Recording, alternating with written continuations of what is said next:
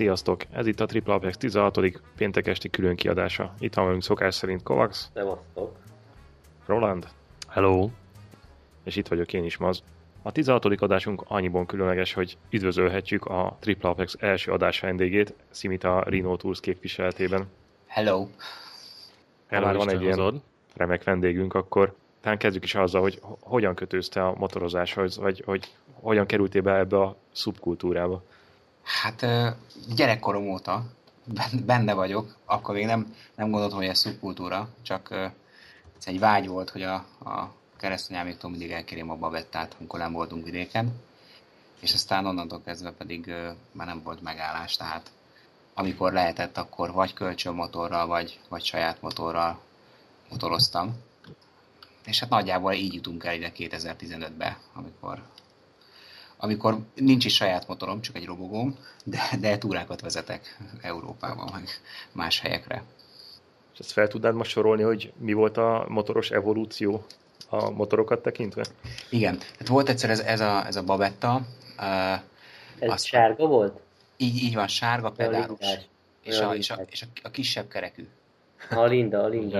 Uh-huh, uh-huh. A, a, pontosan, igen, igen tehát, a, tehát a Linda babetta volt az első, aztán volt egy narancssárga színű 350-es jáva, aztán volt egy 125 TS, azon nem volt, annak nem volt forgalmengedély, azt egy osztálytársamtól vettem a szakközépiskolába.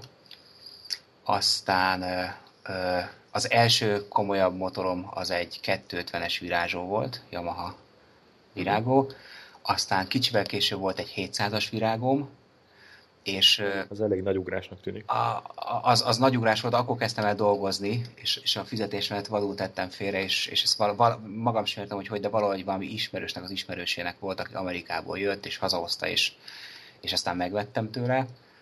És aztán egy, egyébként ebben a pillanatban, amikor, amikor ezt a motort megvettem, még biztos voltam benne, hogy térdigérő szakállam lesz, és én és egész életemben kőkemény csopperes leszek tehát tényleg még, még a hajamat is növesztettem, kevés sikerrel egyébként. Uh-huh. És akkor utána a 700-as virázsa után jött egy VMAX, Iszonyatos, iszonyatosan kemény voltam abban az időszakban. Akkor egy 750-es Shadow volt a következő. Azt, itt álltál át a Hondákra? Igen, igen, itt kezdtem egyébként pont a, a, a Max Power-nél dolgozni, 2000-es évek elején, egy, egy, egy új 750-es Shadow, aztán jött egy 1001-es, VT 1001-es Shadow, és, és akkor ott egy pillanat alatt elmúlt ez a, ez a, ez a chopperes életérzés, és felültem egy CB 1003-asra. Egy tesztmotor uh-huh. test volt nálunk, avval mentem egy kört, és azt mondom, hogy akkor, akkor itt vége. Tehát egy, egy héten belül eladtam, egyébként gyönyörűen át volt építve, tehát, tehát az életem főműve volt az a VT1100-as. Egy nagyon jó barátom vette meg, és talán kivitte Dél-Afrikába, és ez majd kötődik majd egy későbbi kérdésetekhez, majd visszatérünk rá. És akkor a CB1.3 egy fejidom nélküli, avval mentem 40 ezret, és aztán jött a, a leges-leges legnagyobb szerelem, egy CB1.3 SA, egy fejdomos Kicsit álljunk már meg itt, erről már korábban beszélgettünk többször, hogy mi az, amitől egy motor jobb, vagy, vagy több annál, amit amúgy nagyon szeretsz, és itt említetted, hogy nagyon szeretted a VT-t, de aztán jött a CB1003, kipróbáltad, és akkor mi volt? Mi, mi miatt mondtad azt, hogy wow? Mi az erő, vagy a fék, vagy a futómű, vagy a... Vagy csak egyszerűen csak úgy érezted, hogy megérkeztél, vagy mi történt? Igen, tehát én arra jöttem rá, hogy a chopperek chopperben tehát a, a chopperben nagyon tetszett, hogy nagy hangja volt, lehetett takarítani, mindig lehetett csillogóval varázsolni, át lehetett építeni, de, de amikor elmentem a barátaimmal motorozni, akkor tudod, két lábbal kellett fékezni a, a, a kanyarban, és, és azonnal leért, és, és egyszerűen amikor fölültem a C-be egy hasonló, azt mondom, hogy úristen, tehát, tehát a chopperen túl is van élet, és micsoda élet, tehát micsoda kanyarívek vannak, és micsoda féktávok vannak, és micsoda nyomaték van, tehát nem csak egy 1001-es V2-es motornak van nyomaték, hanem egy, hanem egy soros négyhengeres is nagyon tud menni, hogyha akarom, és egyszerűen rájöttem arra, hogy van egy másik fajta motorozás, ami, ami nem arról szól, hogy élethalára megyek egy, egy chopperrel, mondjuk bogókő felé, hanem felülök, és, és egyszerűen a technika adja azt, a, a, azt az érzést, amit, amit így nehéz leírni, de, de hogy, hogy az a motor az mindent tud.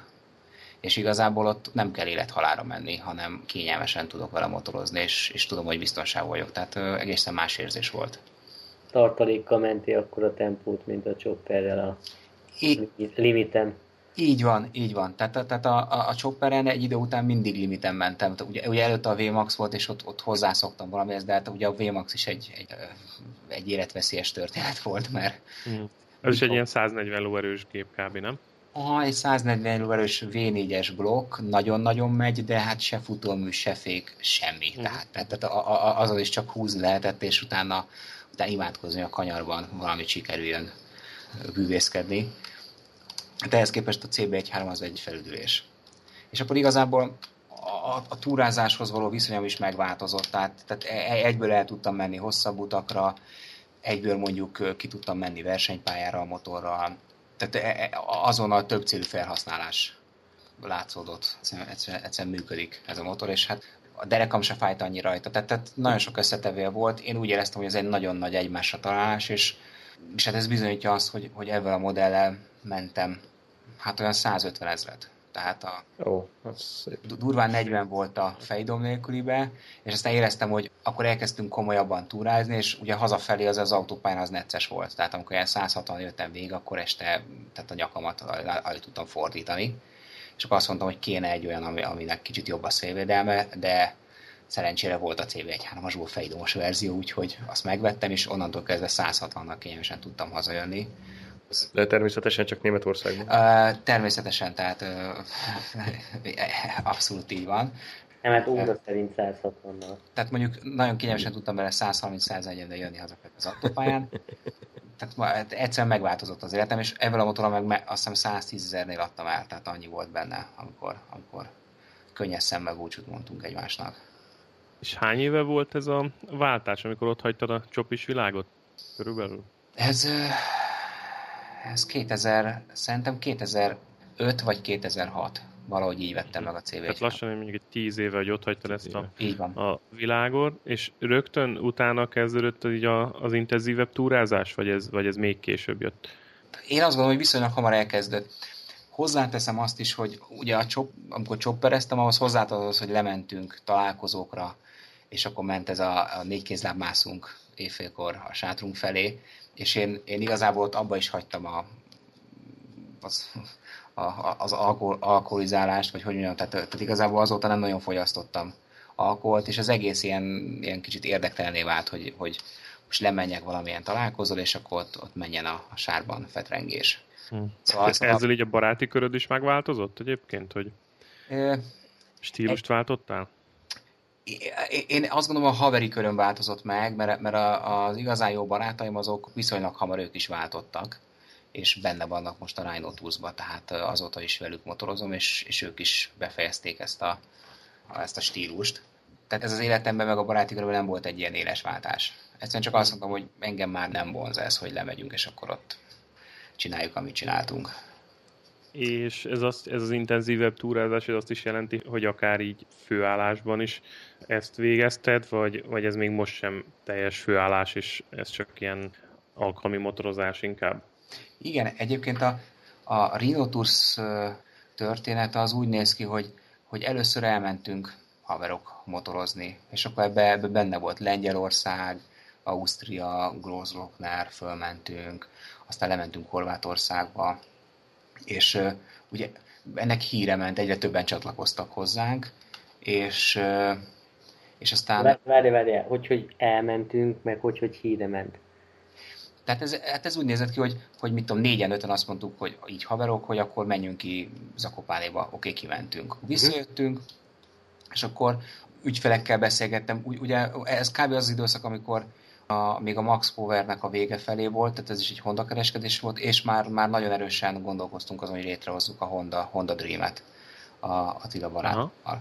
És akkor, és akkor beszélgetünk, hol voltál, Zakopane voltunk, hú, legközelebb szóljatok neki. Oké, okay, szólunk. Akkor legközelebb mentünk tizen, és akkor elmentünk a Grózoknára. Nagyon klassz, nagyon jó, oké. Okay. Akkor ez ilyen szájhagyomány volt, ugye? Abszolút. Akkor... Aha, tehát, tehát így, így, így csipoltam, és hú, hallottam a Robitól, hogy mutka voltatok, és legközelebb szóljatok meg. Oké, okay, rendben, most akkor figyelj, úgy tervezzük, hogy össze kimegyünk Horvátországba. Jó, oké, okay, szuper, akkor megyünk. Na, akkor voltunk már 15-en. És akkor én, én egy idő után engem zavart az, hogy, hogy tudod, hogy bejön tíz ember, és akkor az irodámban ilyen borítékokban rakosgatom a pénzt a, a, a, a felső fiókba, és én, én leszek a szervező, tehát mondtam, hogy ez így nem fog menni, mert én mindig a tiszta játékot szeretem, úgyhogy akkor kitaláltuk, hogy le, le csináljunk egy motoros egyesületet, mert az, mert az mégiscsak a jó, meg akkor uh-huh, számok uh-huh. vagyunk, és akkor, akkor ez így tök jó lesz. És akkor gyakorlatilag megcsináltak a Rhino Tours motoros egyesületet, és onnantól kezdve boldog-boldogtalan akkor csatlakozott hozzánk, és akkor így egyesületi keretek között mi akkor mentünk jobbra-balra, és akkor, akkor elkezdtünk komolyabb túrákat szervezni, mert már úgy, úgy, úgy volt hozzá kedvünk. És miért Rino? És akkor, és akkor, és akkor miért Rino? És akkor itt visszatérnék a, ugye a, a 1001-es Shadow, gyönyörűen átalakítva, és a egyik legjobb barátom, a Nógrádi Bence, ő megvette ezt, és ő, ő akkor éppen Dél-Afrikába költözött ki, úgyhogy mi csomagoltuk egy hatalmas nagy fadobozba ezt a motorkerékpárt, és kivitte magával Dél-Afrikába, és ő ott kin, neki egy oktatási cége volt, tréningeket tartott, könyvet írt kin, és ezt a nevet ő találta ki magának, mégpedig úgy, hogy Reno Training ez volt a, az ő oktatási cége ott kin. És akkor lenyúltad. És tulajdonképpen igen, tehát ilyen, ilyen, ilyen mocsok mód, eszembe is jutott, eszembe se jutott más, beszélgettünk vele, telefonon meg volt itthon, és akkor, hogy, hogy mi legyen, kéne csinálni, igen, igen, igen, és akkor egyszer csak, hát akkor Rhino Tours, oké, okay, Rhino Tours, és akkor... Rád van már tetoválva? Tessék? Rád van már tetoválva? Nem, nem, nem, nem, nem, nem, nem tetováltattam még magamra, mert, mert még változhat. Nem, mert nem vagy csokteres, mert nem kellnek a Igen, igen, igen, tehát ez, ez, ez már nem, nem, nem kötelező, hogy, hogy legyen a, a vállamon, vagy, a, vagy nem is tudom, hol szokták, tehát, vagy a fej, fejbugomra egy ilyen tetoválás. Szóval egyesület, és hát tulajdonképpen tavaly jutottunk el arra a szintre, hogy azt mondtuk, hogy most már utazási iroda. Tehát az a következő lépés a fejlődésben, és hát nem volt egyszerű. Talán, talán ezt is tudjátok, hogy Magyarországon utazási irodát létrehozni, az, az egészen lehetetlen elvárások vannak. De hát egy fél éves előkészítő munka után megkaptuk a engedési hivataltól a engedélyszámunkat, úgyhogy tavaly, nem is tudom, szerintem február vagy március volt, már mi is utazási iroda vagyunk, és ez, ez semmiben nem könnyítette meg a munkánkat, hanem, hanem inkább, inkább nehezebb azóta, mert sokkal több az adminisztráció, sokkal többbe kerül, hogy csinálhassuk ezt, de, de, hát, de hát csinálnunk kell, mert nincs, nincs, más, nincs más választásunk. Ez hát akkor így hobbi, munka melletti hobbi projektből nőtte ki magát ha jól értelmezem, egy ilyen utazási irodává. És mik voltak az első lépések? Tehát milyen, milyen túrákat szerveztetek? Hányan voltatok? Hol mentek? Mik voltak az első tapasztalatok? Uh-huh. E, nagyon érdekes, mert a leges-legelső túránk az, az annyira komolyan sikeredett, hogy erősen gondolkodtam a végén, hogy én soha többet túrát nem szervezek, mert, mert ez egy Alpok Grozgokner túrát szerveztünk, Muróban volt a központ, és, és gyakorlatilag az első nap az, az annyira, annyira keservesre sikeredett, hogy, hogy tényleg el kell, el kell gondolkozni, hogy, hogy, hogy ennek így nincs túl sok értelme, hogy, hogy, hogy, hogy ez, ez, ez ennyire megy nekem.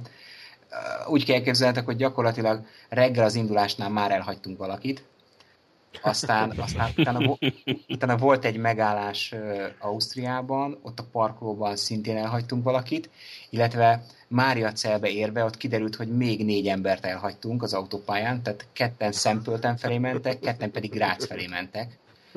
Azóta is tudom, hogy hogy. És akkor valamikor Vildalpen környékén egyesült a csapat, és ott egyből volt egy úriember, aki egy VTX 1008-assal fogott egy hegyoldalt, és tehát akkor, akkor rendőrök, mentő, akkor a motort levittük az első benzinkútig, akkor utána délután még a csoportot elkapta egy nagy eső, akkor közben megint elhagytunk valakit, akit, aki valamikor este ilyen már vacsoráztunk, és ilyen este 8-9 felé érkezett meg szakadó esőben, és akkor mégis azt mondtam, hogy ha ilyen lesz minden nap, akkor, akkor ezt nem kéne tovább csinálnom, mert ja, ja, És ott te voltál a túra vezető? Vagy volt rajtad hát, kívül? Igen, én voltam kikiáltva a túravezetőnek, meg még két barátom volt, akik ott, ott hátul próbálták egybe tartani a, a társágot, de, de ez tényleg az első próbálkozásunk volt, amikor azt mondtuk, hogy ez, tehát most, ezt most mi szerveztük, és akkor ez, ez most nem, nem haverok összegyűltek és mennek, mindegy merre, meg mindegy hányan, meg mindegy, hogy hogy, hanem itt, itt már voltak én legalábbis úgy éreztem, hogy elvárások velünk szembe, hiszen ezt mi meghirdető, és azt mondjuk, hogy ez egy, ez egy szervezett motoros túra. Ez általatok ismert útvonalon ment? Tehát ez, erre ti már jártatok is úgy? Igen, igen, igen. Korábban kimoltuk. Uh, hogy mondjam, uh, nyilván a kommunikáció volt még gyenge, illetve hát uh, a létszám talán egy kicsit sok volt így, így elsőre, mert szerintem 20-22-en voltunk, és egyszerűen számomra áthatatlan volt, tehát már indulás. Hát azért az túl sok, nem? Az a 20-22 fő egy túrára. Abszolút, főleg, hogyha, hogyha kezdő valaki. Tehát azt gondolom, hogy, hogy ma simán leszervezek egy olyan túrát, meg két túrvezetővel, tehát hárman mondjuk megcsinálunk egy ilyen csoportot gond nélkül, de, de akkor még nagyon nem tudtuk, hogy mire kell figyelni, és mit kell csinálni ilyen esetekben, úgyhogy az egy, az, egy, az egy jó tapasztalat volt. Szerencsére úgy döntöttem, hogy, hogy folytatjuk, és uh, utána sokkal több siker jött, mint, mint bosszúság. Valahogy és a tapasztalatok alap... Ja, bocsánat. Csak hogy valahogy készültetek erre, vagy ilyen, ilyen autodidakta módon, ilyen learning by doing, elolvastuk a hogyan kell csoportban motorozni történetet, és akkor majd meg, meglátjuk, hogy hogy működik a gyakorlatban, vagy mi volt a, mi volt a felkészülés? Ö, nézd, I, igazából, tehát ugye túravezető tanfolyam, ilyen nincsen, OK és, tehát be, be, beiratkozni nem lehet rá. Uh, Tehát igazából úgy nézett ki a dolog, hogy mindig próbáltunk úgy készülni, hogy ne legyen ciki a dolog. Tehát igazából a, a cikiséget próbáltuk elkerülni. És az e, e, első dolog, ahogy, ahogy a szervezel egy túrát, akkor hogy az útvonalat azt, azt kenváld mindig arra helyeztük a hangsúlyt, hogy az útvonal az nagyon meglegyen, kimentünk, körbejártunk, megnéztük. Aztán utána a következő lépés a, a szállodákat körbejártuk, megszálltunk, beszéltük, felvettük a kapcsolatot, leveleztük velük. Tehát, tehát ezekkel itt nagyjából képbe voltunk. Aztán utána pedig minden más, ami, ami ma már irányelv a, a Rino Turson belül, tehát a turvezetők felé van egy 15-20 pontból álló irányelv, tehát irányelvek gyűjteménye, az pedig évek során tapasztalatokból szedtük össze. Tehát amikor, amikor megtörtént az, hogy a, a végén ő lemaradt, és ezt csinálta, és azt csinálta, és ez történt, az történt, akkor ebből mindig levontuk a konzekvenciát, és azt mondjuk, hogy oké, okay, ez azért történt, mert te meg te nem voltál ott, nem hívtál föl, nem beszéltél, nem, akkor innentől kezdve bármi történik, akkor azonnal a telefon van, és ugye interfon van, rá vagy, rá vagy kapcsolat, tehát túrvezető legelőtt tudja, hogy mi történt. Tehát, tehát hm. azt gondolom az elmúlt hét évnek a, a mit tudom, voltunk 50 vagy 60 túrát szerveztünk, vagy lehet, hogy már, már 80 túránál is tartunk. A túrákon szerzett tapasztalatok, az, az mindig egy-egy irányelvet betett nekünk, és akkor, hogyha ezeket tartjuk, akkor most már szerintem viszonylag simán le tud menni egy túra. És, és megy veletek közel... általában ilyen support autó, vagy, vagy ez... Mm, ez ritka. Ritka. ritka. Ugye igyekszünk a túrákat úgy megszervezni, hogy amire igény van, és ahogy igény van rá, a support autóra nincsen nagyon igény. Nálunk irányelv egyébként az, hogy, hogy egy csoporttal minimum két túrvezető megy. Tehát, hogyha bármi probléma történik, akkor az egyik túrvezető intézi a problémát, a másik túrvezető viszont vezeti tovább a csapatot, mert 12 ember ugye nem szívhat mondjuk e-, egy, egy ember miatt, hogyha vele történik valami. Én azt látom, hogy, hogy aki velünk motorozik, mindenki nagy túramotorral jön velünk. Tehát a csomagoknak a nagy részét ők el tudják rakni, tehát nincs arra igény, hogy plusz egy bőröndöt még betegyen mindenki a, a support autóba, és meg egy support autó nem is lenne képes egyébként ott, ott, ott szerviz tevékenység, vagy, vagy, vagy bármilyen segítséget nyújtani. Igazából azt tapasztaltuk, hogy nincsen rá szükség.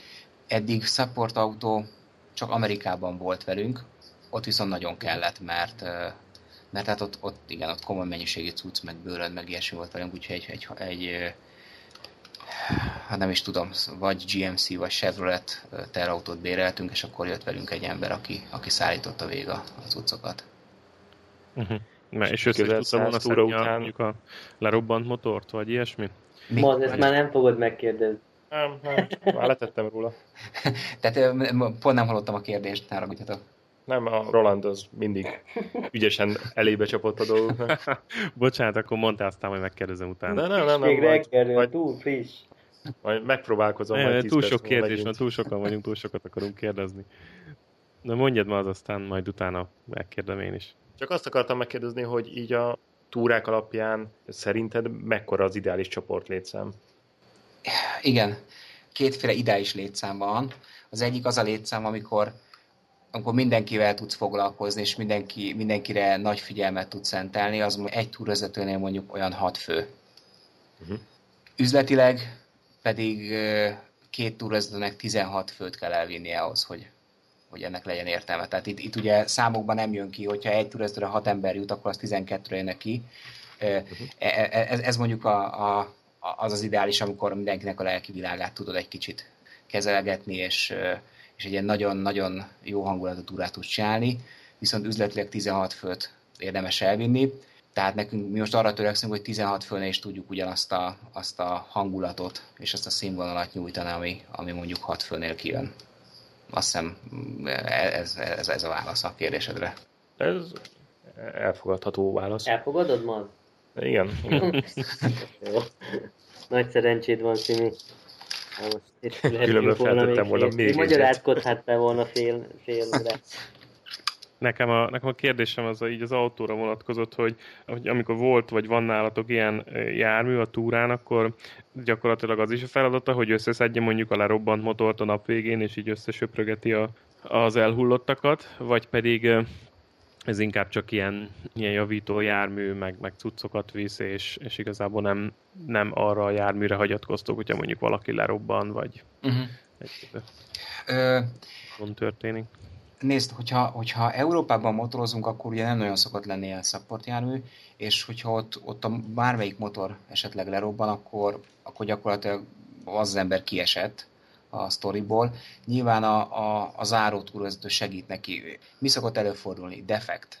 Azt, azt viszonylag uh-huh. könnyen a helyszínen tudjuk javítani, hogyha a gumi nem javított, akkor, a, akkor az első város első gumis műhelyében megcsinálják. Egyébként meg ami így visszaemlékezek és előfordult az elmúlt egy-két évben, azok ilyen apróságok voltak. Tehát kirázódott egy csavar, leesett a féknyereg, nem mondom meg milyen márka, de, de, de me, megtörtént, és akkor Olaszországban voltunk, egy kis hegyi falucskában a úriember kiúzott egy nagy fiókot, volt benne 5000 csavar, és addig bűvészkedett, míg talált egy csavart, ami pont a KTM-nek a, bocsánat, kimondtam, de szóval, szóval, szóval, szóval pont jó volt a féknyergeve, és megjavította.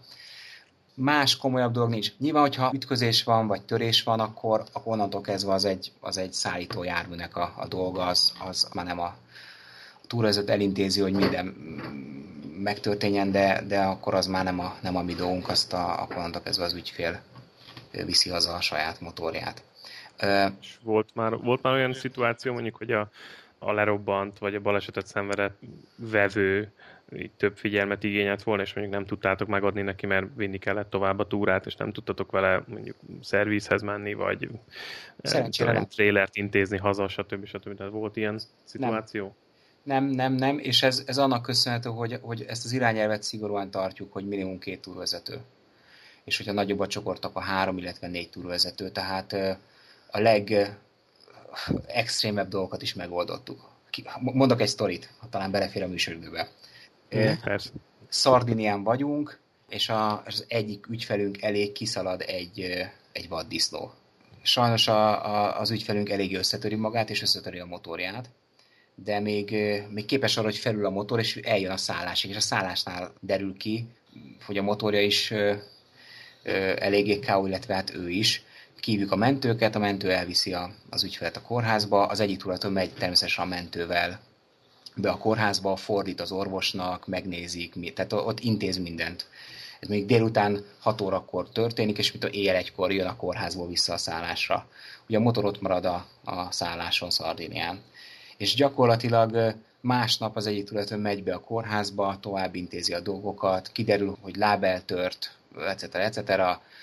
A biztosítás téríti a, orvosi ellátást, külön repülővel fogják hazavinni az úriembert, tehát mi minden, mindent elintézünk, és akkor közben, a, közben ugye én viszem a túrát, tehát, tehát másnap motorozik a csoport, mindent csinálunk úgy, ahogy elterveztük, és van egy pihenőnap, és akkor a csoport az elmegy egy hajókirándulásra, mi pedig a túrozó társammal a törött motort, azt elvisszük a, a Szardiniába, azt hiszem nem is tudom, ott Olbia van, a, a, elvisszük a komp kikötőbe azon a pihenő napon, tehát motorozunk 400 km, én úgy motorozok a, a sérült motorra, hogy a kormány keresztbe áll, és nincsen rajta hátsó fék mellett tört a, a fékkar.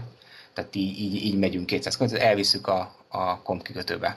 Levezetjük a túrát, az úriember már hazarepült ugye a különgéppel, megyünk vissza, az egész csoport, beérünk a komp kikötőbe, ugye ott van a törött motor, fölrakjuk a kompra, kompanát megyünk Livornóba, Livornóba ugye vonatjegyünk volt, jövünk haza, tehát fölrakjuk a, a komp kikötőből, átvisszük a törött motort a vasútállomásra, fölrakjuk a motorra, illetve a, a vasútra, és gyakorlatilag másnap reggel Bécsben, amikor leszállunk, akkor a, az ügyfélnek a barátai egy utánfutó jöttek ki, uh-huh. és a mhm. sérült motort uh-huh. átvették. Tehát ez hát volt egy... Ez nagy segítség volt neki, Igen, ez, ez volt eddig a legnagyobb mentésük. Hát nem tudom, Szardiniáról hazazadni a motort, az, az, az, egy húzós költség lett volna. Elképzelhető biztosító állta volna egy részét, de így azért szerintem sok problémától ö, megmentettük. Hát, ö, és ez csak azért félt bele, mert ketten voltunk. Ha egyedül lettem volna túrazütőbb a csoport, akkor az elvérzett volna, hogy gyakorlatilag ott a túra azon a ponton, amikor ez esés történt. Úgyhogy ö, ilyen sztorik is vannak, de hát ugye túrazütők vagyunk, meg próbálunk segíteni, ez, ez, ezeket meg kell oldanunk, ezeket a problémákat. Amúgy mi a uli egy résztvevőnek egy ilyen túrán? Mert mi is túrázgatunk, meg motorozgatunk. Pont ezt akartam én is kérdezni, hogy miért mennek veletek a vevőitek? Uh-huh. Hogy, hogy oda, oda kik mennek oda ilyen két-három fő, vagy olyanok, akik egyedül motoroznak és szeretnének csapatban motorozni, vagy olyanok, vagy na hát kicsit olyan, mint az utazás, ez nem, hogy kik azok, akik ilyen szervezett városnézésre mennek, ahelyett, hogy így nem, nem maguk szerveznék. Mert ugye mi magunk lefoglaljuk a szállást, kimegyünk, nagyjából látod a térképen, hogy mennyire kanyargós az út. É, ki, a, ki a célközönség? Igen. Én ezt egyébként úgy tudom megfogalmazni, hogy olyan uh, túramotorosok jönnek velünk, akik uh, vagy még kezdők, vagy pedig rutinosak, de nagyon-nagyon kevés idejük van. Tehát itt, itt azért azt el kell, hogy mondjam, hogy, hogy zömében ugye BMW-sek ö, ö, most már, akik, akik jönnek velünk. Egyébként ez, ez 2007-ben a nagy részt az én hondás ügyfeleimre épült ez a túra szervezés, meg az Zoli Mindenkit átkonvertáltatok BMW-re. Tessék? Mindenkit átkonvertáltatok a BMW-re. De, de egyébként, tehát, aki, aki mondjuk 2007-ben ismert engem, az azt tudta, hogy, hogy masszív BMW ellenes voltam, tehát én, én, én, én hidegrázott, ha meghallottam ezt a márkát. És, és akkor innen 2007-től az én hondás ügyfeleim, meg a Zoli barátomnak a jamás ügyfelei, ezek így összeadottak, és, és szép lassan ez, ez, ez az egész, egész csapat, és ez, a, ez az egész közeg átalakult most már zömében BMW-sek jönnek velünk, és egyébként én magam is átalakultam, tehát azt nem mondom, hogy fanatikus BMW-s vagyok, de azt mondom, hogy nagyon-nagyon-nagyon elismerem a, a BMW motoroknak a, a kényelmét, meg a tudását, meg, meg mindent. Tehát, na és akkor visszatérve a kérdéshez, tehát olyan, üzletemberek jönnek velünk, motoroznak, akik nagyon-nagyon kevés idejük van, és, és azt a kényelmet választják, hogy, hogy megbíznak minket egy olyan túra szervezésvel, ahol mi már jártuk, ismerjük a szállodákat, ismerjük a különleges útvonalakat, és én azt gondolom, hogy a sikerünkhöz az is hozzájárul, hogy elég jó fejek vagyunk. és ez, ez, ez most lehet, hogy nagy képviselőnek hangzik, de, de úgy mindenkivel megtaláljuk a hangot.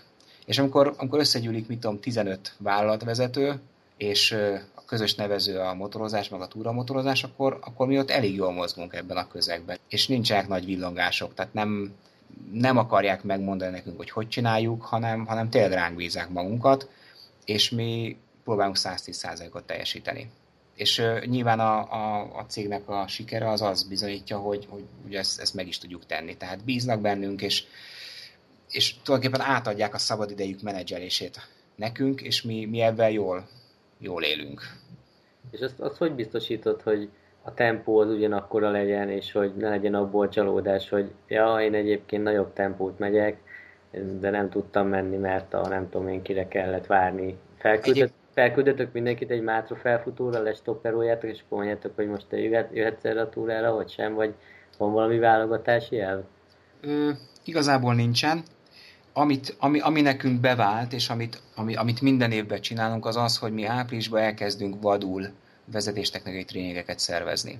Tehát ez nem feltétel, hogy valaki eljöjjön, de, de igazából azt látjuk, hogy, hogy erre most már rászoktak az ügyfeleink.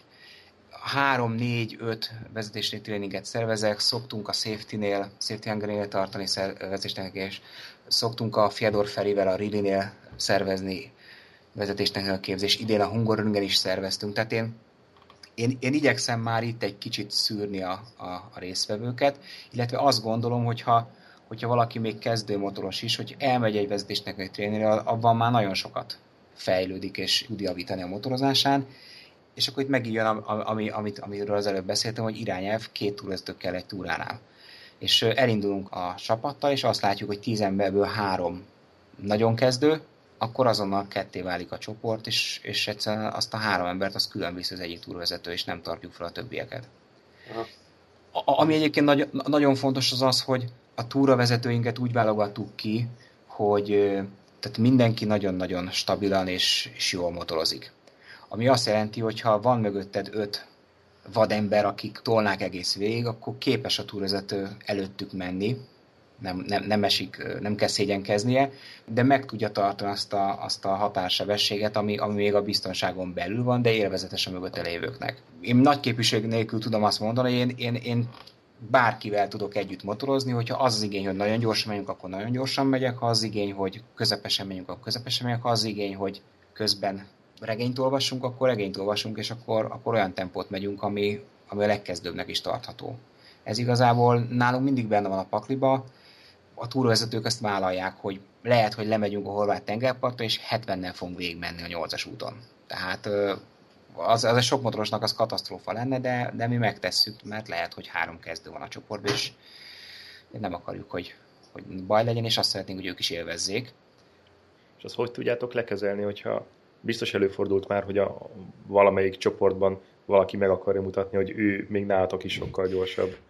Ez, ez nem fordulhat elő. Tehát még a legeslegyen történt eset, hogy valaki ott elkezdett egykerekezni Seny belvárosában, de tehát a második próbálkozás után oda ment a túroz, és mondta, hogy fiesz, ne, vagy, vagy mehetsz haza. És akkor, és, akkor, és akkor nem csinálta többet. Nyilván e, ez kell egy, egy karakán fellépés, vagy egy, vagy, egy, vagy egy határozott kiállás, de azt gondolom, hogy ezt a túrozataink tudják, és azonnal ezeket le tudják csitítani, ezeket a, a, a heveskedőket. De hozzáteszem egyébként, hogy ez inkább a fiatalokra volt jellemző, és most már nagyon fiatalok nem, tehát nagyon ritkán jönnek velünk. Tehát ne, nekünk a, a ügyfélkörünk ez a 35-től mondjuk 60-ig vagy 65-ig.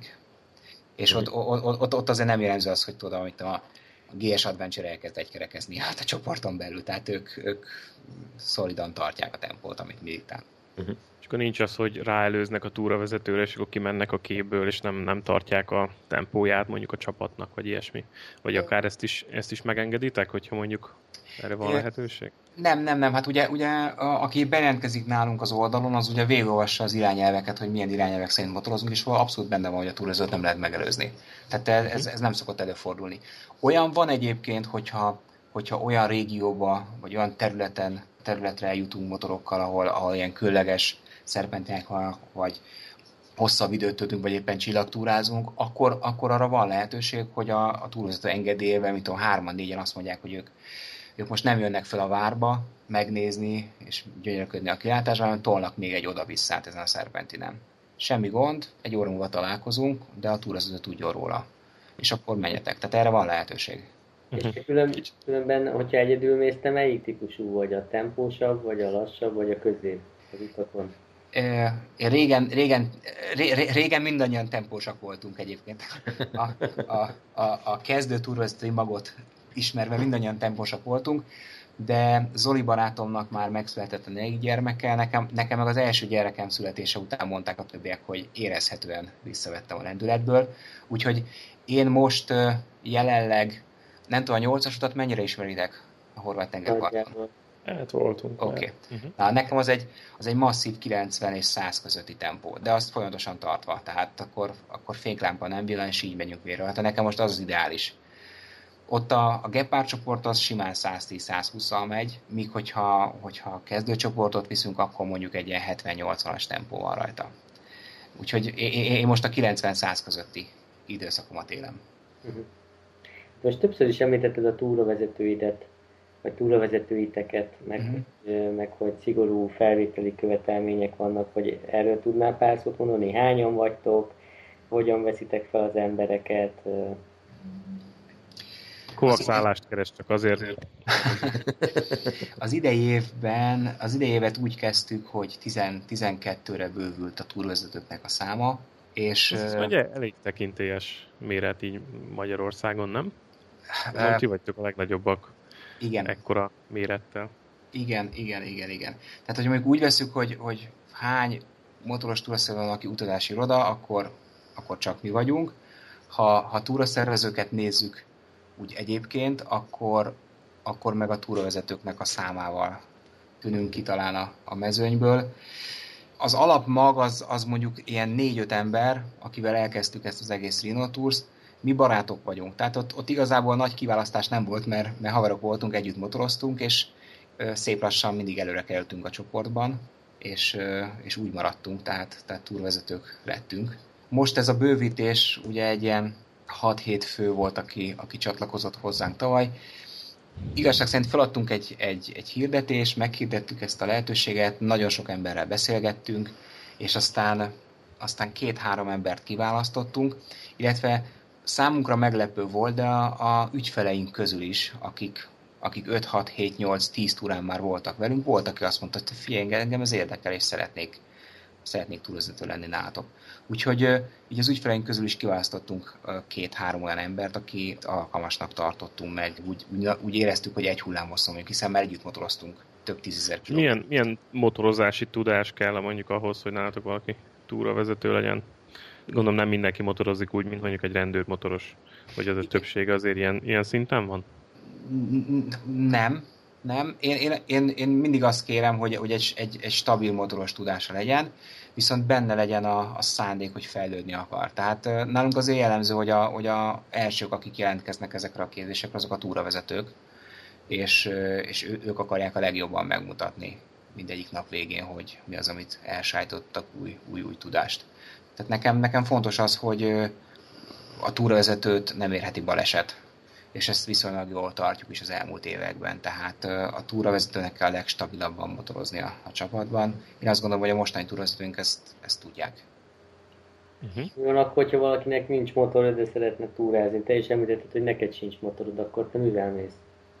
Én, én most bérelem a, a, a túramotort. A Zomotóéktól, ők prémium motorokat adnak bérbe, és amikor eladtam a CB1.3-asomat, akkor akkor gondolkodtam, hogy mi legyen a, a következő lépés. Gerincem az, az nincs igazán jó állapotban, tehát mindenképpen azt javasolta az orvos, hogy olyan motort vegyek, amin nyújtott derékkal, vagy nyújtott gerincel tudok ülni, és nyilván ezek a, a mostani túra endurók, tehát ott, ott nagy dilemmá volt, hogy mi legyen, mi legyen, mi legyen, és, és aztán kitaláltuk ezt a megoldást, hogy, hogy, hogy bérelem a, a, a túrákra a motort, amit most, hogy már utazási vagyunk, ugye el tud számolni a cég. Tehát, hogyha kiszámolom azt, hogy mennyit költenék egy saját motorra, mennyi gumi, mennyi fék, mennyi, mennyi olajcsere menne le mondjuk egy évben, egy szezon alatt, akkor egyszerűen az jött ki a matekból, hogy jobban járok, hogyha bérelem a motorkerékpárt. És milyen, miért bérel? É, az idei, tavalyi év második felében, meg idei évben én egy Triumph Tiger 800-assal vezetem a túrákat egy-egy esetben 1002 GS-sel megyek le, az alapmotor az a 800 Tiger. És meg kell, hogy mondjam, nagyon-nagyon elégedett vagyok vele, nagyon, nagyon össze vagyunk barátkozva. Uh-huh. És, és általában mm, ilyen körtúrákat csináltok, vagy inkább az van, hogy csillagtúráztok? Tehát elmentek valami távoli helyre, és akkor ott inkább csillagtúra? Meg úgy egyáltalán arra is kíváncsi lennék, hogy úgy nagyjából milyen, milyen destinációkat fettek le így a, a, a túrák során, vagy mi van a palettán. Igen, igen. Hát ugye mondtam, a, kind, a, az elgondolásunk és a kiindulás az az, hogy viszonylag kevés ideje van mindenkinek. Egyébként ez ránk is igaz túrvezetőkre, ugye mindenki másodállásban csinálja ezt a túrvezetést, plusz ott van a család, tehát nagyon komolyan dolgozni az, hogy eljenek barva a szálak, mielőtt elindulunk egy-egy ilyen túrára. És ezért, ezért a, a, az alaptúráink azok mind három-négy napos túrák, és ezek ugye itt a környéken, környékről szólnak. Zakopáne, Lengyelország, Alpok, Murau, Grossglockner környéke, a Dolomitok, Olaszország, hogyha megyünk délnek, akkor mondjuk Bled, Szlovénia, és aztán a horvát tengerpart az egy, az egy nagy sláger. Most elkezdtünk Montenegróba is járni, az is fantasztikus egyébként, de az, az mondjuk már egy minimum 5 napos túrába fér bele. Tehát ez a 3-4, esetleg 5 napos túrák, azok a, a, a destinációk férnek bele ebbe, ebbe az időintervallumba. És egyébként ezek mellett, ezek, ezekre mondjuk azt, hogy ezek standard túrák vagy alaptúrák, ezeket minden évben csináljuk, nagy a lelkesedés, mindig jönnek újabb és újabb emberek, akik még nem voltak a Grózokneren, vagy nem voltak fönn a, a, a Dolomitok csúcsain, vagy nem voltak még a nyolcas úton, és ezt szeretnék kipróbálni. És hát ugye, ahogy, ahogy mi fejlődtünk, ezeken a túrákon kívül elkezdtünk kicsit, kicsit messzebb is gondolkodni, és akkor így, így, így most már túl vagyunk több spanyolországi túrán, voltunk Marokkóban is háromszor, akkor körbejártuk a szigeteket, tehát a Korzika, Szardinia, Szicília, ezek mind megvoltak, és mi volt még? idén megyünk Svájcba. Volt az USA, ugye azt mondtad?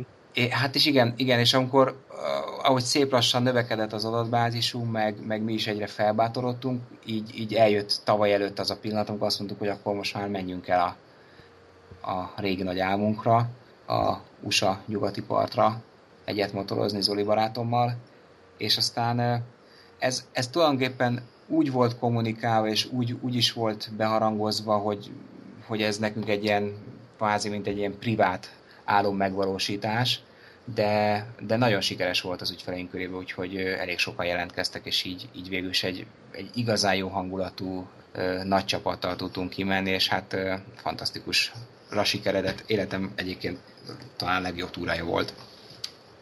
A... Bocsánat, volt e, Ennyi csak, a tavaly októberben voltunk, és hát fantasztikus volt. Voltak a, már az ügyfeleitek között ilyen celeb motorosok? Nem, nem. A legnagyobb celebünk, és most uh, biztos nevetni fogtok, a legnagyobb celebünk az a, az, a, az Erdély Kálmán, aki a Sport egyen a box meccseket szokta kommentálni. Uh-huh. Tehát, uh-huh. tehát, tehát a, a, a Kálmán a legnagyobb celebünk, ezt mindig is mondjuk neki, tehát hogy ő, egyelőre ő a egyetlen celebünk, de hát ami késik talán nem múlik megmondom őszintén, hogy én, én nem nagyon, nem nagyon tudok olyan celebről, aki, aki komolyabban túrázna, és, és milyen hosszabb utakat bevállalna. Motorozgató, celebkedő emberekről tudok, de, de az, az szerintem az, az, az nem komoly. Lehet, hogy egyszer nem ismerem ezt a világot annyira, de én, én nem találkoztam egyébként ilyennel. Nem tudom, ti tudtok egyébként ilyen celebeket, akik komolyan nyomják? Hát csak azokat, akik így néha felfelbukkannak, mit tudom én, a kokó, meg egy-két színész, uh-huh. akiket így látni motoron viszonylag gyakrabban. Nem, még, még nem neveztek be nálunk egy ilyen több ezer kilométeres sztorira. Aha. És akkor ezek a, ezek a 3-4, max. 5 napos túrák, akkor inkább úgy, úgy kell képzelni őket, hogy mondjuk lezúztok valahova az első nap, második nap, harmadik napot motoroztok, és jöttök vissza egy, egy nagyobb távot megint az utolsó nap, vagy inkább ez ilyen szép, szakaszosan, általában egyenletesen elosztva egy valamilyen körtúra jellegű felállás. Tehát melyik, melyik a jellemzőbb inkább? Ö, ö, ö, mindegyik más. Egyébként általában, tehát na, ritkán csinálunk csillagtúrát, tehát arra ritkán, hogy valahova kimegyünk, és ott vagyunk két-három napig egyfolytában. Uh-huh. És, és egyébként a túrák azok mindig úgy kezdődnek, hogy megyünk 250 kilométert autópályán. Tehát, tehát sajnos Magyarország ilyen adottsági vannak, hogy, hogy Magyarországon nem, nem szoktunk motorozni, csak autópályán. Uh-huh. Tehát ez, ez hogyha, hogyha ugye az Alpokba megyünk, akkor, akkor Bécsig autópálya, és onnan megyünk be a uh, Mária Cel. Wildalpen környékén kezdjük a menetet, és akkor, akkor szépen fűzzük egészen a Grózoltnerig. Ugyanez Szlovéniával, tehát ott is elmegyünk Tornyi Szent Miklósig, és akkor onnantól megyünk Szlovénián belül, már nem autópályán, és Horvát tengerpart ugyanez, tehát ott Zágráb, és Zágrábtól megyünk nem autópályán, tehát ezek a túrák általában úgy vannak tervezve, hogy első nap minimum 550 kilométert megyünk. Aztán a második nap már, már semmilyen autópálya nincs, és ott már, ott már fűzzük egymás után a szerpentineket, meg a látványosságokat, és aztán hazafelé meg ugyanez, hogy az utolsó nap általában megint egy ilyen 500 és 600 km között kell jönnünk ahhoz, hogy hazaérjünk, és ennek a, a Magyarország része. Annyira, annyira jól hangzik, hogy meg is jött teljesen a kedve a motorozáshoz. a hétvégi motoros túrához. Nagyon, nagyon jó kedv csináló szerintem így hallgatni ezt. És és van olyan, hogy mondjuk, tehát gondolom van, mert ez nekünk is ez a tapasztalat. Inkább az a kérdés, hogy hogy kezelitek azt, hogyha mondjuk valaki ilyen Ironbat, és szívesen menne akár 1000 kilométert is egy nap, vagy mondjuk van, aki tudod, ez a 3-400 kilométer max, és akkor inkább álljunk meg, együnk, fényképezőkessünk, stb. stb. Tehát, hogy ezt, ezt hogyan menedzselitek el? És van valami irányelv, amit kommunikáltok túra előtt, vagy hogy, hogy működik ez? Őszintén szóval mi, mi, mi mindent fölteszünk az oldalra. Tehát a, a, aki följön hozzánk az oldalra, az pontosan látja, hogy mit fogunk csinálni, és elkerülnek minket ezek, a, ezek az emberek. Tehát aki, aki, aki napi 200 kilométerre van belőle, az, az, az nem jelentkezik hozzánk. Aki meg menne napi ezret, azok pedig, azok pedig megszerezik maguknak. Tehát nem nagyon futunk bele ilyen motorosba. Tehát valahogy, valahogy minket azok az ügyfelek találnak meg, akiknek az, amit a holnapon kínálunk, az tökéletesen megfelel. És, és ilyen formán nincs ilyen problémánk. Uh-huh. És akkor ez azt jelenti, hogy Magyarországon nem is motoroztok egyáltalán? Hát én őszinte leszek, én nem nagyon szoktam motorozni.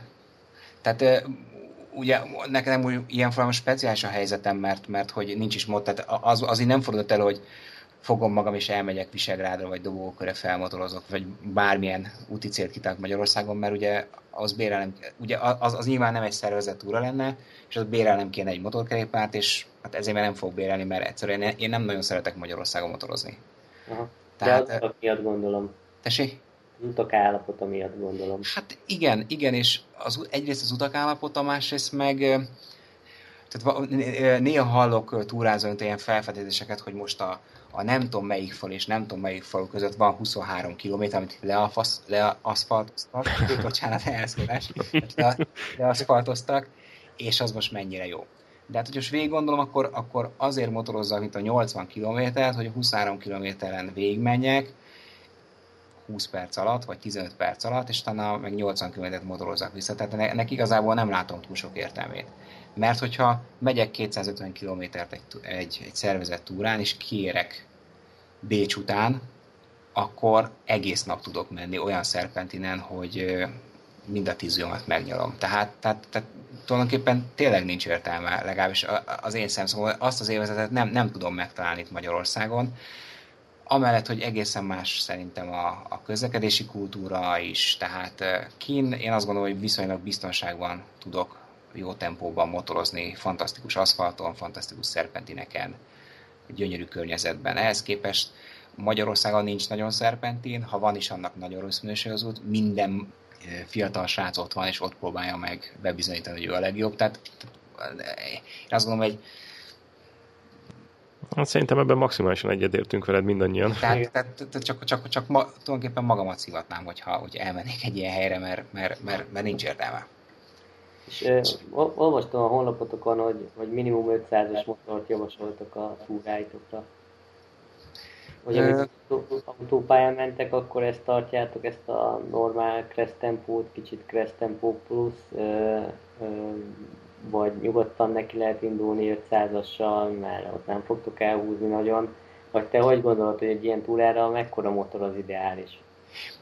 Én egyébként azt gondolom, hogy, hogy ezt a minimum 500 ezt azért tettük föl, mert, mert én azt gondolom, hogy egy 500 köbcenti alatti motorral akár tartani a 130-140-es autópályatempót, és utána pedig a, az országúton az, hogy az ember tudjon egy egészségeset előzni, az, hogy, az, hogy tudja tart, tartani a csapatnak a dinamikáját, az ez a köbcenti minimum, elég, minimum kell. Egyébként viszonylag jó példa erre, hogy, hogy a, az egyik alapító tagunk, a túravezetőnk, a Chris, ő egy CBF 500-assal tolja gyakorlatilag mióta, mióta Rhino Tools létezik, és hát mondjuk ő tud annyira motorozni, hogy, hogy ezeket a nagy 1002-es gépeket, ezeket, ezeket bármikor tudja vezetni, és tud ő menni a Gepard csoport élén, de ez kell egy motoros tudás, meg, meg az, hogy nagyon össze van nő a, ebből az 500-asával. A jellemző az egyébként, hogy ilyen 1000 és 1200 köbcentis motorokkal jön a túrázóinak a zöme, és hát ezeknek meg igazából ötödikbe, hatodikba nyomatékból megoldanak mindent, tehát általában az ő tempójukhoz igazítjuk a, a, a túrának a tempóját. De akkor ez mind ilyen égi meszelő? Hát vagy égi meszelő, vagy pedig ültetett GS-ről van szó. Ja. Tehát, a, tehát a, e, ez a két verzió van. Aha. Úgyhogy, ja, körülbelül ennyi. Nekünk valamelyik régebbi adásunkban volt szó a, így a motorok megbízhatóságáról, és mivel elég sokat mész, meg volt ilyen 100 kilométer felőtti motorod is, neked erről mi a véleményed, hogy mennyire megbízhatóak ezek a mai motorok? Én határozottan egyébként azt gondolom, hogy, hogy már nincsenek rossz motorok. Tehát, hogyha a japán márkákat nézzük, vagy, vagy akár a BMW-t nézzük, hogyha ha az ember odafigyel és karban tartja, tehát megkapja a megfelelő olajat a megfelelő időben, és, és oda, odafigyel, a, odafigyel a motorjára, akkor, akkor szerintem, szerintem nincsen rossz motor, és bármelyik kibír egy ilyen túrát egy kicsit érzem azt a trendet, hogy most, ahogy egyre modernebbek a motorok, és egyre több elektronika van bennük, általában az elektronika szokott, szokta megviccelni a, a, a túrázókat. És, tehát nem, nem a mechanika nem, a probléma. Nem, tehát, tehát semmi esetben sem a mechanika, hanem, hanem, hanem a mindenféle immobilizer, meg riasztó, meg, meg, meg letilt, meg feltilt, meg a számítógép, meg a, meg a, kom, a komputer az, az ott különböző tiltásokat betesz. Igazából ez az, ami esetleg megviccelheti. És nekem egyébként a tapasztalatom, ez, ez megint a személyes tapasztalatom, hogy, hogy nyilván a, a, a japán motorok megbízhatóbbak, mint a, mint a német márka. De ez... Mi az álommotorod? Tessék? Álommotor? És akkor most e, e, és ide visszacsatolva az árammotorom jelenleg a, a BMW GS Adventure.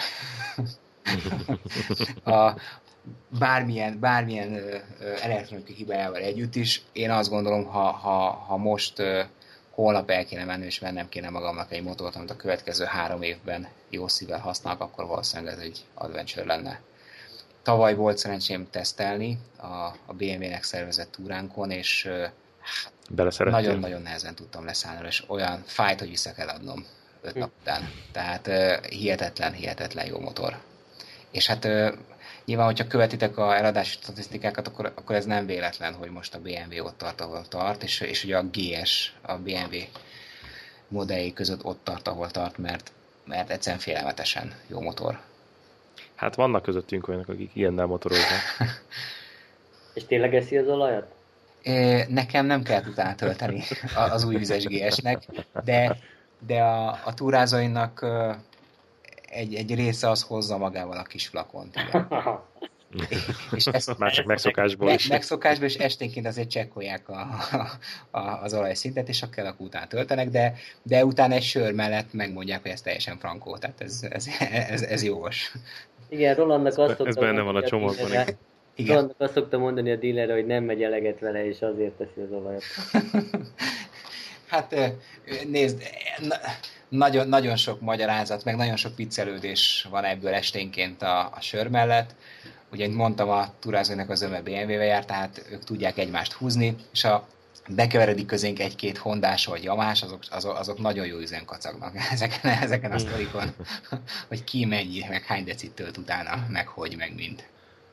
Alkoholfogyasztás, vagy mondjuk sebesség túllépésre hogyan, hogyan reagáltok, ha mondjuk ezt látjátok a, a túrán? Tehát mi a szankció beszéltek az illetővel, hogy tartsa be a szabályokat, vagy pedig ez van, van valamennyi mozgástér az életben? Nézd, én, mi vagy én nem iszom alkoholt, ezért próbálom magamat beállítani etalonnak, ami nem mindig sikerül. Napközben az alkoholfogyasztás az tilos, tehát az, az határozottan tiltjuk. Tehát nincs az, hogy most Ausztriában vagyunk, és akkor bedobok egy sört ebédre, meg uh-huh. ilyesmit, tehát ezt, ezt tiltom. Este, este lehet sörözni, amikor már letettük a motorokat, és már nem ül senki vissza, vacsora előtt, vacsora után, és én, én, én mindig igyekszem azt elérni, hogy ilyen 11-kor legyen a takarodó, és akkor, akkor minden, mindenki feküdjön le, mert, mert a mi túráink azok motorozásra vannak kihegyezve. Viszont ez azt jelenti, hogy tényleg naponta akár megyünk szerpentineken 250-300 kilométert ami komoly teljesítmény, főleg, hogyha nyár van, meleg van, tehát, tehát igénybe veszi az embert, hogyha valaki átmulatja az éjszakát, és reggel 5-kor tándorol vissza a szobájába, az, az 8 órakor nem tud fit és üde lenni. Én ezt mindig el is mondom, és, és én, én, én nagyon, nagyon nem támogattam az éjszakai dajadozást. Azt kell, hogy mondja, hogy betartják az emberek. Tehát ilyen szempontból is hallgatnak ránk, mert mert avval, avval ugrik a következő napja. Tehát egyszer nem fogja élvezni, hogyha reggel jön vissza a szobájába, és, és fáradt, és még, még egy kicsit másnapos. Azon kívül pedig ugye az is kérés, hogy mindenki vállaljon felelősséget a csoport többi tagjáért, tehát egy ilyen ember előtt vagy mögött én nem mennék egy csoportba, aki, akiről tudom, hogy, hogy egy órát aludt, és reggelig tolta a feleseket. Mert neki egészen más a reakció ideje, máshogy fékez, máshogy fog motorozni másnap, és én, és én ezt nem, nem tartom jó ötletnek. És nem Kora reggeli indulásaitok vannak? Tehát tartjátok magatokat szigorúan ehhez a nem tudom, 7-8-9 óra induláshoz, vagy, vagy hogyan működik ez? Hát jellemzően ugye az első és utolsó nap ugye 8-kor szoktunk indulni, uh-huh. és akkor olyan 6 óráig ki szoktunk érni a, a szállodába. A második, harmadik napon, amikor ugye valahol motorozunk Európában, akkor általában 9-kor szoktunk indulni. De ez is attól függ, hogy egyrészt milyen a csapat, és hogy mi az, amit beterveztünk. Tehát van olyan, amikor egyszerűen nem jön ki időben. Az is egy irányelv, hogy este már nem motorozunk. Tehát idegen helyen, idegen városba, naplemente után nem jó se a túrázóknak, se a, se a túrázóknak motorozni, ezért ugye még világosban kell általában a szállásra élnünk. Ezt nyilván a szállodák is szeretik, hogyha megérkezünk, és utána még, még normális időben tudunk pacsorázni. Ezért valamikor az, az egy óra számít, tehát valamikor elkéndünk nyolckor, mert, mert, mert annyi program van aznapra. De általában mondjuk 9. De, de 9, 9-nél később pedig nem, mert akkor megint, ugye, amit mondtam, a, hasznosan kell eltöltenünk az ügyfeleink idejét. Tehát, hogyha azt mondjuk, hogy 10 órakor indulunk, akkor, akkor van, aki 6-kor ébred, és akkor azon fog matekozni, hogy 4 órát ott áldogál a, a hotelnek a parkolójában, és ő már menne motorozni. Tehát nálunk mindenki szeret motorozni, ezért, ezért nem gond korán elindulni. És ilyen, ez nálunk ilyen visszatérő, notórius téma, a nagy ebéd egy motoros túrán. Erről mit gondoltok? Van-e valami irányelvetek erre? Igen. a, a hosszú és kényelmes nagy, nagy kajálás dél körül. A, saj, a, saj, tehát a saját tapasztalatot elmondani, én, én most már nem szoktam nagyokat ebédelni. Régen megtettem, de mindig beállt a kajakóma. Tehát ut- utána motorra ülni, és elől menni, és figyelni a GPS, figyelni, figyelni a társágot, nagyon-nagyon megnehezítette a dolgomat, úgyhogy én, én, én lájtosakat szoktam menni. Általában egyébként délre a, a csapat el szokott fáradni, tehát mindenképpen jó, jó tartani egy 3-4 órás vagy egy órás szünetet. Én azt látom, hogy a, a csapatnak egy része igényli azt, hogy kajáljon egy nagyot, a másik része pedig megoldja máshogy, és máshogy frissíti föl magát. Eszik egy szendvicset, eszik egy, eszik egy kis gyümölcsöt, iszik egy üdítőt, ilyesmi. Szóval igazából ez a véleményem. Én, én magam már nem szoktam halál enni, mert, mert nagyon nehéz utána motorra ülni. Az is visszatérő téma nálunk, hogy ki milyen ruházatban ül motorra. Uh-huh. Hogy az érdekelne, hogy egyrészt mi az elvárás nálatok a, a túra a résztvevők felé, másrészt, hogy, hogy te milyen, személyesen milyen tudva tolod ezeket a túrákat. Szigorú irányelveink vannak, tehát uh, teljes motoros felszerelés, és, uh, és ezen nem, ebben, ebben nem szoktunk engedni. Ez azt jelenti, hogy uh, csizma, motoros nadrág, motoros kabát, kesztyű. Tehát ez a, a rövid nadrág, póló, bukó, ez, ez nálunk nem játszik. De soha nem is volt ebből probléma. Megint csak azt kell mondjam, ezek fönn vannak ezek az irányelvek az oldalon, és soha nem volt probléma, hogy, hogy valaki... Egyébként a józanész is ezt diktálja, mert nem a sarki boltba úrunk le, meg nem, nem egy órás visegrádi körre megyünk, tehát hogyha elindulunk, akkor mi megyünk. Most, hogyha megyünk 550 kilométert egy nap, Budapestről indulva mondjuk Muraóig, háromszor is megváltozhat az időjárás. Tehát lehet, hogy 30 fokba indulunk, aztán egy óra múlva mondjuk izé 10 fok van, és szakad az eső, aztán utána lehet, hogy megint 28 fok van, száraz beton, és lehet, hogy Muróban megint szakad az eső. Tehát azt gondolom, hogy erre fel kell készülni, és olyan ruházattal kell felkészülni, ami, ami alkalmas ezeknek a ingadozásoknak a elviselésére. És te miket hordasz?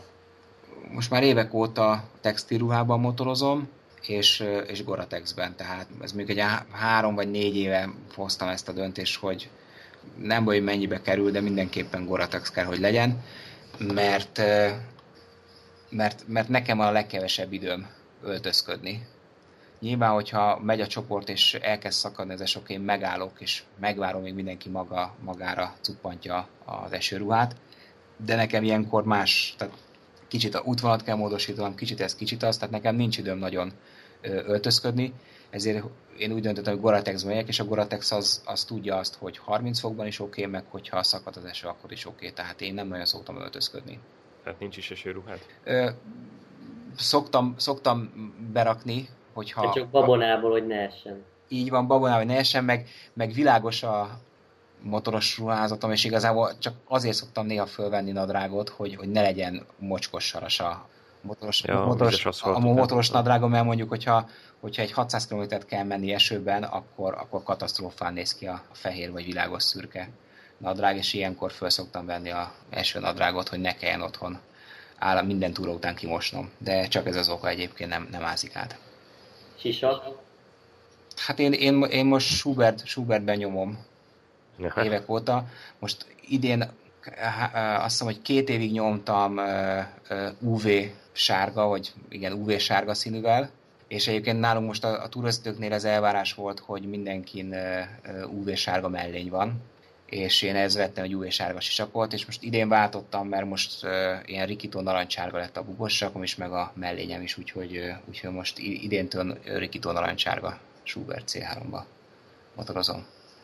És uh, uh, ha hiszitek, ha nem, ezt most csak is zárjelbe teszem el, hogy nagyon-nagyon sokat számít a rikító szín én már letettem arra, hogy valami hogy divatosan nézzen ki valami, vagy, vagy nagyon klassz legyen a színe, minél rikítóbb, minél citromsárgább, minél narancsárgább, annál jobb, mert ugye elől megyünk, és nagyon sok kilométert, és nagyon sokszor mi vagyunk, akik vágják a, az utat, úgyhogy nekünk látszódnunk kell, és ez, ez minden áron. Ez a törvény. Hát ez érthető, szerintem. És volt már olyan túrátok, hogy mondjuk a nem lábon mentetek ki, hanem, és nem is ott béreltetek, hanem mondjuk kivittétek a motorokat? Mert úgy tudom, hogy az USA túra is, meg a marokkók, és azok olyanok voltak, hogy, hogy ott béreltetek motorokat, nem, nem pedig vittétek valahova. Volt olyan, hogy repültetek és vittétek az otthonról hozott Igen. vasakat? Igen, az első spanyol túránk az ilyen volt, mhm. amikor uh-huh. ö, január közepén mentünk ki, azt hiszem Valenciába, és onnan mentünk egészen Gibraltárig. Az egy, az egy fantasztikus túra volt, oda, oda terrautóval vitettük ki a motorokat, illetve az első Marokkó is ilyen volt, oda is t, saját motorokat vittünk ki, plusz még a csapat egy része bérelt uh, transzalpokat Marbellán. Tehát ott is volt egy ilyen, hogy, hogy saját motorokat vittünk ki. Ne, nehéz, nehéz dolog ez egyébként, mert egy külön műsort meg tudnék tölteni azok a sztorikkal, hogy, hogy ugye szeretünk volna bérelni terautót, és hogy mit találtunk a, a piacon. Tehát a motorszállítás az egy, az egy spéci dolog.